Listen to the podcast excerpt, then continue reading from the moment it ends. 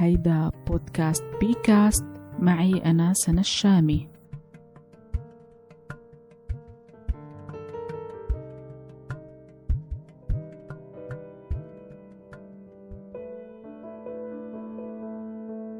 لم يكن ليخطر في بال الإنسان الأول أن هناك كائن حي متناهي الصغر لا يرى بالعين المجردة ويدعى الميكروب. أنه المسؤول عن الأمراض التي اجتاحت البشرية منذ عشرة آلاف عام. بل كان يعزو أو يرجع ذلك إلى إرادة الآلهة أو اصطفاف الكواكب على خط واحد. لكن العامل الرئيسي في دخول ميكروبات جديدة لأجساد المزارعين الأوائل كانت بسبب قربهم الشديد من الحيوانات التي ربيت في المنازل وقاسمتهم مساكنهم. والتي كانت تحتضن الميكروبات. إلا أن الميكروبات البدائية تطورت على كوكب الأرض منذ ما يقرب من ثلاثة مليارات عام غير أن الإنسان لم يتمكن من عزلها إلا في أواخر القرن التاسع عشر. ومع التعرف على المزيد والمزيد من أنواع البكتيريا المختلفة ترسخت النظرية الجرثومية. هذه النظرية التي أكدت أن الجراثيم هي سبب الأمراض المعدية. وقد اكتشفها الأبوين المؤسسين لعلم الميكروبيولوجيا أو علم الأحياء الدقيقة لويس باستور وروبرت كوخ. أما أول من صاغ الاسم فيروس فهو العالم مارتينوس بيجرنيك والاسم مشتق من كلمة لاتينية تعني سم أو سم الحيوان. قبل تعريف الفيروس لابد من معرفة مصطلحي الخلايا والجسيمات. فكل كائن حي يتكون من خلية واحدة أو مجموعة خلايا وتنتج هذه الخلايا من انقسام خلية بعد عملية نموها. بينما الجسيمات هي جسم دقيق مثل جسيمات الرمل أو السكر. وعليه فالفيروسات ليست خلايا. وإنما هي جسيمات وتتكون من غطاء بروتيني. هذا الغطاء يحيط ويغلف مادتها الوراثية أو ما يعرف بالجينيوم. هذا الجينيوم نفسه أو المادة الوراثية يحتوي على جينات الفيروس التي تنقل خصائصها الموروثة إلى الجيل التالي. ولكون الفيروسات ليست من الخلايا فإنها تظل خاملة إلى أن تصيب خلية حية بالعدوى. فتخطف الأجسام الحية من الخلية وتستخدم منها ما تحتاج إليه وفي الغالب تقتل الخلية نفسها أثناء ذلك. ولكن وبمجرد اتحاد فيروس ما بالمستقبل الخلوي المناسب له فإن غلافه يخترق الخلية فتتحرر مادته الوراثية وتنطلق منتشرة داخل سيتوبلازما الخلية. لأن الهدف الرئيسي للفيروس هنا هو أن يتكاثر بنجاح وحتى يتثنى له ذلك يجب على مادته الوراثية أن تنزل المعلومات التي تحملها على جهاز الخلية. وهذه العملية تشبه تحميل البرامج على الكمبيوتر أو الموبايل.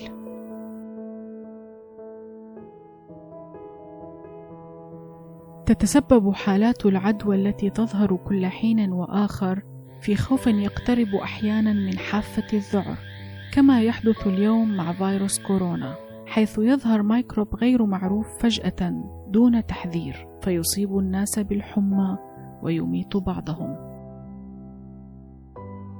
لذلك فإن الفيروسات الجديدة التي تظهر وتنتشر في مجتمع عائل غافل غير منتبه ستحدث وباء وقد يتفاقم الوضع ويتحول إلى جائحة. وذلك إذا انتشرت في عدة قارات في آن واحد.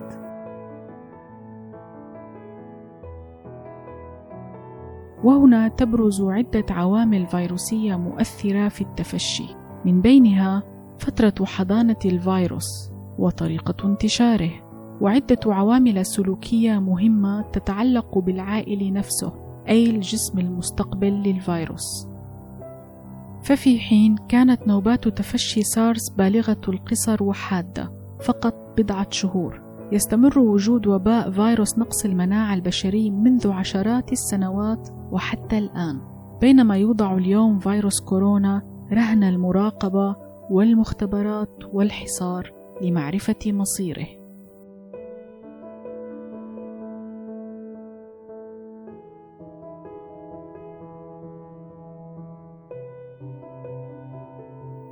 فمثلا ظهر الفيروس المكلل المسبب لمرض سارس لأول مرة في تشرين الثاني 2002 في فوشان بمقاطعة جوانج دونج بالصين حيث تسبب في تفشي حالات التهاب رئوي لا نمطي في بداية الأمر انتشر الفيروس محليا وبالتحديد بين أفراد أسر المرضى والعاملين في المستشفيات.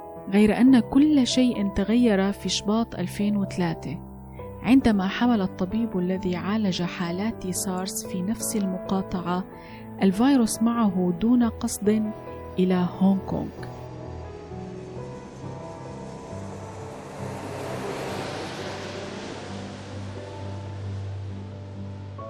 في هونغ كونغ مكث الطبيب ليلة واحدة في فندق متروبول وذلك قبل أن يحتجز بالمستشفى حيث توفي بمرض سارس بعدها بأيام قليلة. وفي المستشفى نفسه انتشر الفيروس بين العاملين به وهو ما أشعل شرارة وباء هونغ كونغ.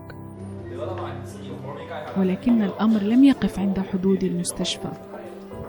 فخلال ال 24 ساعة التي أمضاها الطبيب في الفندق نقل الفيروس لما لا يقل عن سبعة عشر من النزلاء. فكيف نقله؟ يرجح أنه عطس داخل المصعد الذي يستخدمه النزلاء وبعدها نقلت العدوى إلى خمس بلدان أخرى ككندا، فيتنام وسنغافورة. ولقد كان هذا الانتشار السريع للفيروس يهدد بوقوع جائحة. ورغم كل ما حدث خلال ستة شهور من انتشار الوباء إلا أن شهر تموز عام 2000 أدهش الجميع بانتهاء الوباء. وقد كانت حصيلته النهائية من الضحايا ما يقرب من ثمانية آلاف حالة مرضية وثمانمائة حالة وفاة في 29 بلد على امتداد خمس قارات.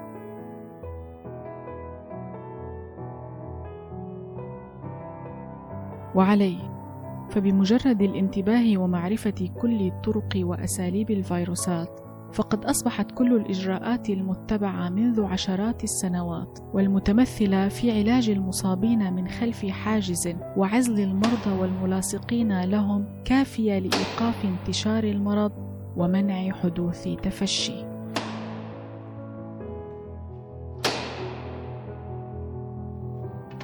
وهذا ما يتبعه العالم اليوم في مواجهة تفشي فيروس كورونا.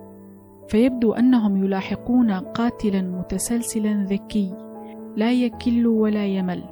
ويبدو أنه كلما حوصر أكثر وجد لنفسه مكانا ليخترقه وينطلق في رحلة جديدة تصيب أشخاصا جدد فيختبر نفسه داخلهم فإما يعيش ويقتات على خلاياهم أو يموت وربما يميتهم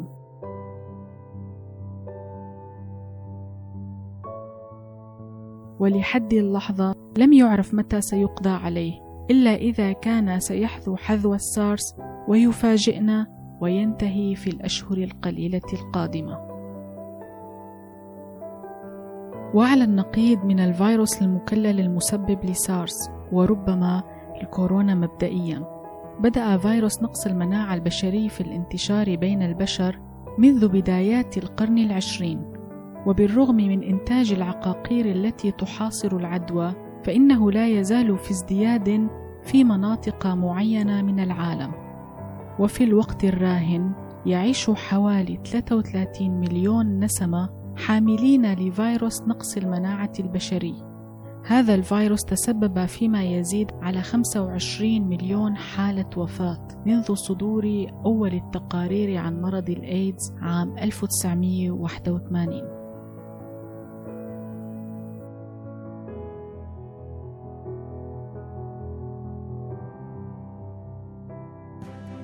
وللاستيضاح أكثر توجهنا بهذه الأسئلة للدكتور مجد بريكه هنيدي المقيم في ألمانيا. وهو أخصائي في علم الفيروسات الطبية وعلم المناعة والأمصال أهلا وسهلا فيك دكتور مجد. سعيدين بوجودك معنا بالحلقة الثالثة من البودكاست. دكتور بداية ليش كل هالتهويل والتخويف يلي مرافق فيروس كورونا؟ بصراحة الخوف الجديد أو التهويل من الفيروس كورونا الجديد هو يعني ممكن يكون مفهوم بسبب أنه الفيروس عم ينتقل بسرعة بين البشر وعم بيؤدي لإصابات بين كل الدول تقريبا يعني معظم الدول صار عندها إصابات. فهذا الشيء بيؤدي لخوف العالم خوف الحكومات حتى يعني خوف النظام الصحي إنه آه، ما يكون قادر على استيعاب كل الإصابات خصوصا عند كبار السن اللي بيحتاجوا ممكن يحتاجوا اللي عندهم أمراض تانية ممكن يحتاجوا عناية صحية معينة أو آه، تنفس عبر الأجهزة بالمشفى أو معالجة الالتهابات الرئوية. يعني كلها هي بتعمل ضغط على القطاع الصحي. فمن هون آه، الدول أخذت الإجراءات اللي أو اللي حكت عليها منظمة الصحة العالمية. حضرتك ذكرت بعدة مناسبات أنه الأطفال محميين من فيروس كورونا. وهالمعلومة مهمة جدا. يا ريت تخبرنا ليش وشو السبب. الأطفال كانوا آه، محميين من هذا الفيروس. آه، يعني هنا بينصابوا بس ما ممكن يؤدي لعواقب وخيمة أو يؤدي للموت وما كان في أي تقارير للوفاة أطفال بهذا الفيروس الجديد حول العالم. هذا شيء يعني منيح كان. آه، العلماء بيختلفوا إنه ليش ليش ما صار في أو ليش ما بيأثر على الأطفال. ممكن يكون جهاز المناعة تبعهم قادر يعني يتغلب على الفيروس بشكل منيح. ثاني شيء كمان في نظرية هي إنه المستقبلات للجهة بالجهاز الجهاز التنفسي لهي النوع من الفيروسات عند الأطفال عم بتساعدهم يعني إنه ما ما ما يستقبلوا الفيروس بكميات كبيرة ويقدر جهازهم المناعي يحد من من الإصابات. أه دراسات أكثر حول هذا الموضوع بس هي يعني أبرز النقاط إنه ليش الأطفال ما بينصابوا. جهازه المناعي وعدم وجود مستقبلات آه، بجهازه التنفسي للفيروس بشكل كبير يعني. شو مدى صحة المعلومات اللي انتشرت على وسائل التواصل الاجتماعي مثل نصائح الغرغرة بالمي والملح وأنه درجات الحرارة ممكن تقضي على الفيروس. آه، يعني بصراحة الإجراءات يلي آه، مثل مثلا الغرغرة بالمي والملح أو درجات الحرارة المرتفعة أو شرب سوائل آه، ما لها كتير تأثير آه، يعني بالإصابة بالفيروس بس ممكن واحد يتبع القواعد اللي بشوف منظمة الصحة العالمية أنه ممكن تساعد بتقليل الفيروسات. آه، درجة الحرارة المرتفعة يعني ممكن آه، طبعا هي بتأثر على هذا النوع من الفيروسات كورونا إنه نحن ما بنشوف مثلا آه، هي ما موسم إصابة الإنفلونزا لما بيكون الجو صيف أو بداية هيك يعني بخف الإصابة بالإنفلونزا. إن شاء الله بنتمنى إنه كمان الكورونا يتصرف نفس الشيء الكورونا الجديد وينزل يعني منحنى الاصابات فيه على بارتفاع درجات الحرارة. ممكن هذا الشيء يصير يعني. انحكى أنه الخفافيش هي المسؤولة عن فيروس سارس واليوم عم ترجع تتوجه إلى أصابع الاتهام بخصوص الكورونا فشو مدى صحة هالكلام؟ يعني بصراحة آه، هذا الشيء آه، مزبوط الخفافيش أو الحيوانات المخالط المخالطة للخفافيش يعني عم بصير مزج بين فيروسات بين الخفافيش وبين أنواع تانية من الحيوانات. هي ممكن قطط جمال مثل ما حدث مثلا بالمتلازمة الشرق الأوسط بالسعودية أو آه، باقي الحيوانات. فبصير اختلاط بين هدول الفيروسين أو بين أنواع الفيروسات بين الخفافيش والكائنات التانية. وعم ينتج فيروس جديد وعم يقدر يكون يعني يصيب البشر. شو سبب الاهتمام الكبير بالكورونا؟ بينما ما بقى سمعنا شيء عن فيروس الإيدز يلي يعتبر عدد مصابينه بالملايين. اهتمامات في البشرية أكثر من من الإيدز لأنه انتشاره يعني عن طريق الجهاز التنفسي بيكون أكبر بين البشر. الإيدز بينتقل عن طريق سوائل الجسم وعن طريق الدم فبيكون انتشاره أقل بين البشر. يعني بيحتاج لعوامل تانية مثل هي اتصال الدم مع الدم أو عن طريق الجنس أو عن طريق الولادة من أم مصابة. فبتختلف طرق الإصابة. طبعا الفيروسات اللي بتدخل بالتنفس أو بالسعال أو بالعطاسية بتكون انتشارها أكبر. فعشان هيك اهتمت البشرية إيجاد لقاح أو علاج ل... طبعا الأبحاث جارية كمان لفيروسات الإيدز. يعني طبعا آه، عم يموت 33 مليون شخص وفيات بالعالم. بشكل كتير كبير يعني خصوصي بأفريقيا. الأبحاث جارية بس كمان فيروس الإيدز كمان نوع من الفيروسات ال RNA يلي آه، مادته الرئيسية RNA اللي سريعة كمان التغير والتطور. فهذا الشيء كمان عم يأخر وجود لقاح أو وجود علاج. بس الأبحاث جارية بالنسبة للكورونا الجديد وبالنسبة للإيدز يعني بنفس بس الاهتمام بالكورونا الجديد بسبب العوامل اللي حكيناها اللي هي سرعة الانتشار آه، الأكثر وعن طريق الجهاز التنفسي إذا ظهر الفيروس على أي شخص فأي طريقة أفضل للحجر المنزل أم المستشفى؟ آه، يعني طبعا الإصابات أو الحالات الخفيفة يعني ممكن يكون العزل المنزلي فعال وتشفى الحالة بشكل تلقائي الناس اللي بيعانوا من كبار يعني الكبار السن اللي بيعانوا من أمراض ثانية بجوز يحتاجوا ليكونوا بالمشفى ليتلقوا الرعاية الصحية المناسبة واللي ممكن تتطلب أجهزة تنفس و... ومستمرة مراقبة القلب مراقبة, العلامات الحيوية الثانية خصوصي عند كبار السن. آه، فالحالات بتختلف يعني إذا كانت الحالة أو إذا كان حسب العمر أو كذا مثل ما حكيت يعني أحيانا كبار السن بيحتاجوا إنه يكونوا بالمشافي دكتور مجد في سؤال متكرر عند الناس. هل في بوادر لاكتشاف دواء لفيروس كورونا وقبله السارس؟ طبعا يعني آه، حتى حتى اليوم ما في دواء فعال للسارس ولا للكورونا الجديد يعني. ما في أي دواء معتمد إنه لهدول المرضين آه، طبعا الابحاث جارية بشكل كتير كبير خصوصي على الفيروس الجديد لأنه يعني انتشاره عالي مثل ما شفنا بكل دول العالم. آه، فالأبحاث جارية لايجاد لقاح وإيجاد دواء حتى الآن ما في اي أي شيء مصرح فيه يعني. بس طبعا آه، ممكن يعني تعلن مراكز الأبحاث أو كذا عن آه، لقاح أو دواء للسارس الجديد هاي الفيروسات بالعادة فيروسات كورونا صعب. يعني الدواء أو اللقاح بسبب إنه هي نوع من المادة الوراثية تبع RNA سريعة التغير. ف بس الأبحاث يعني آه، عم تقوم بإيجاد لقاح حتى لو كان موسمي يعني مثل لقاح الإنفلونزا العادية أو كذا. السؤال الأخير والأهم. الفيروسات عم تتطور باستمرار. شو بالنسبة للإنسان؟ كيف لازم يهيئ نفسه؟ شو هي خطته؟ طبعا طبعا الفيروسات رح تضلها تتطور ورح تضلها موجودة. يعني ما في فيروس بيختفي عن وجه الكرة الأرضية. الفيروسات ممكن تنجمح عن طريق اللقاحات عن طريق الأدوية بس ما بتختفي. بس تروح اللقاحات أو بس يعني شفنا بأوروبا مثلا أو ببعض الدول لما خفت أمور اللقاحات طلعت موضة إنه اللقاح الناس ما بدها تلقح أو كذا رجعت بعض الأمراض رجع رجع الحصبة. فالفيروسات بتضل. نحن بنكافحها باللقاح وبال بال آه، بالأدوية. فأكيد رح تتطور وعائلة الكورونا بالذات يعني رح كل فترة رح تعملنا سلالة جديدة وراح نطلع. هلا البشر لازم يواجهوا عن طريق البحث العلمي يعني إنه البحث العلمي يكون مراقب هاي الأوبئة كيف راح تتطور. وهذا شيء بي يعني بيعملوه مع الإنفلونزا أو مع بعض الفيروسات اللي بنشوف بنشوف إنها بتتطور كل سنة ومنها منها الكورونا. بس لازم يزداد هذا البحث العلمي تزداد المراكز البحثية اللي بتهتم بهي الفيروسات لازم زيادة عدد المشافي بشكل أكبر والقطاع الصحي يكون متطور بشكل أكبر. هذا أهم الخطوات يعني اللي آه، البشر لازم آه، تتبع يعني للوقاية وللحماية بالمستقبل. بعد ما يخلص هذه هي الجائحة وبعد ما تخلص الوباء رح نرجع نشوف. فلازم أكيد الدراسة على طول ونراقب شو شو ممكن يصير.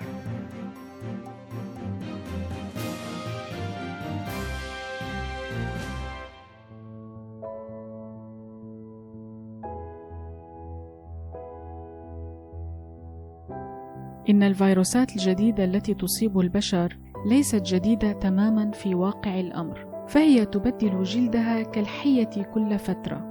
لذلك فهذه الفيروسات تصيبها طفرات أو تعيد تجميع نفسها بصورة تكون كافية كي لا يتعرف عليها جهازنا المناعي، أو تتبع الأسلوب الأكثر انتشارا، وهو أن تأتينا من حيوانات أخرى، فتنتهز وتنتقص الفرصة لتقفز من نوع حيواني إلى آخر عندما يحدث اتصال بينهما. ويطلق على تلك الأخيرة الفيروسات حيوانية المنشأ وعلى الأمراض التي تتسبب فيها أمراض حيوانية المنشأ. وعليه فمن الممكن أن تؤدي سلوكيات معينة أو ممارسات اجتماعية لدى البشر إلى تسهيل عملية انتقال الفيروسات الجديدة حيوانية المصدر من الحيوانات إلى البشر.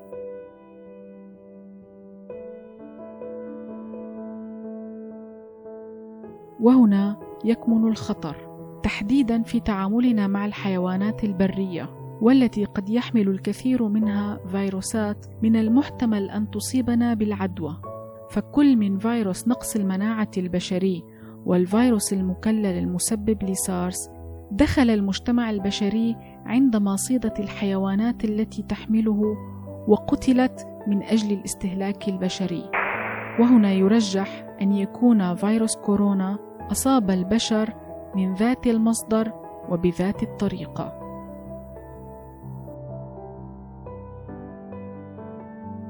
إضافة لوجود عدة عوامل متعلقة بأسلوب الحياة المعاصرة، والتي تزيد من تعرضنا لخطر العدوى بالأنواع التي تظهر حديثا من الفيروسات، لأن معظمها مرتبط بتزايد عدد السكان.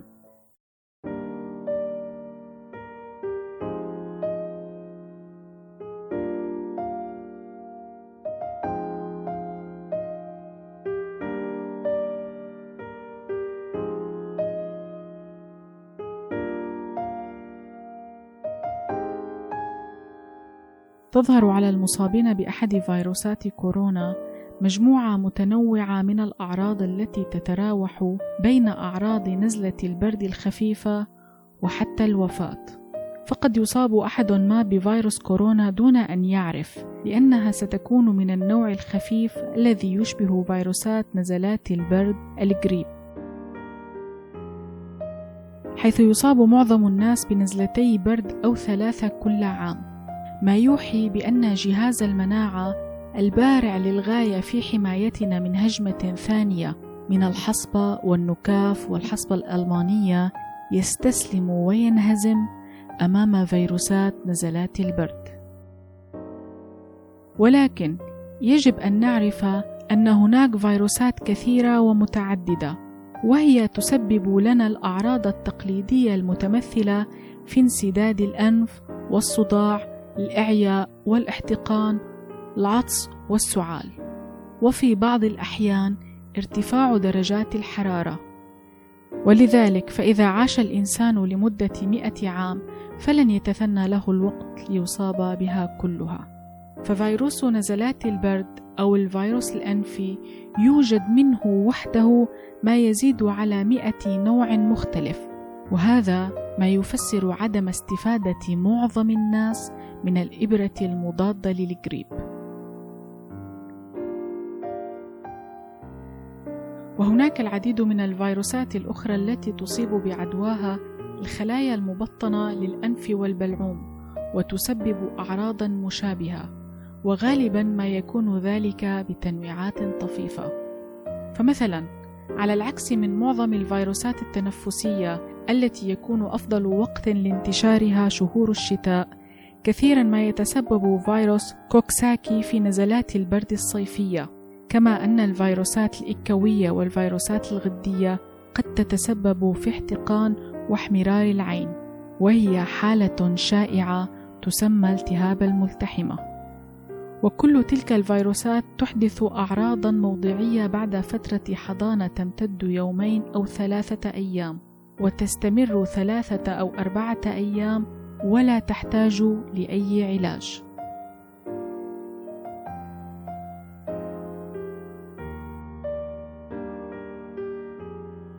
النهاية.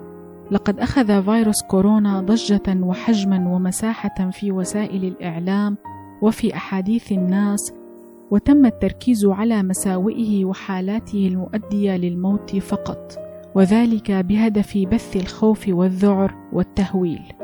ولأنه ككل شيء أصبح متحكما فيه في هذا العالم.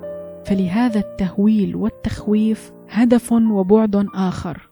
يتخطى فيروس قد يقضى عليه في بضعة شهور. والهدف هو إحكام السيطرة على البشر أكثر وأكثر. وذلك عبر زرع الخوف وتثبيته في خلايا وعي البشر وأجسادهم. فالخوف هو سبب معظم علل الإنسان. فهو يضعف الجهاز المناعي ويجعل طاقة الجسد منقبضة وقابلة للقبول بأي شيء وبذلك يصبح التحكم في حياة البشر أسهل وأسرع. لذلك يجب على كل شخص أن يعي ويعرف ما يحدث داخله وما حوله وأن يبحث ويتقصى وليس فقط أن يبقى مستسلما لوسائل الإعلام ومسلما لها بالمعلومات دون التأكد مما تقوله أو تبثه والبحث خلفهم عن كل تفصيل.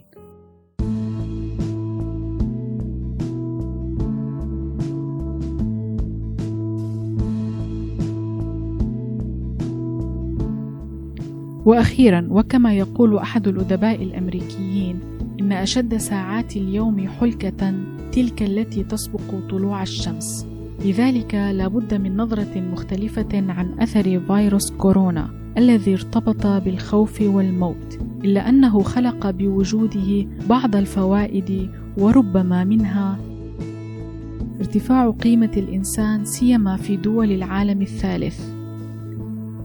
تفعيل الحالة الإنسانية التي كانت قد امتلأت بالعنصرية والتنمر والطائفية. أجبر الفيروس الجميع وخاصة في دول العالم الثالث على العناية بالنظافة بعد عقود من الاستهزاء بأبسط الأمور كغسل اليدين. أعاد للمهتمين بالقراءة والبحث شغف قراءة بعض الكتب المتخصصة وربما المتنوعة منها. جعل الحكومات والبلدان تقف أمام حقيقة ضرورة الانتقال إلى العمل ضمن نظام تعليمي عماده الإنترنت والتعليم عن بعد وتطوير مؤسساتها للتماشي مع ذات الوضع. حث الحكومات على تفعيل دور العلم والبحث العلمي والبقاء على اطلاع دائم بالمستجدات والعمل على الحشد والتحضير لأي طارئ قد يأتي على أي بلد في العالم. لفت نظر الناس إلى الأمور البسيطة التي كانوا يقومون بها يوميا كإجراء عادي وطبيعي.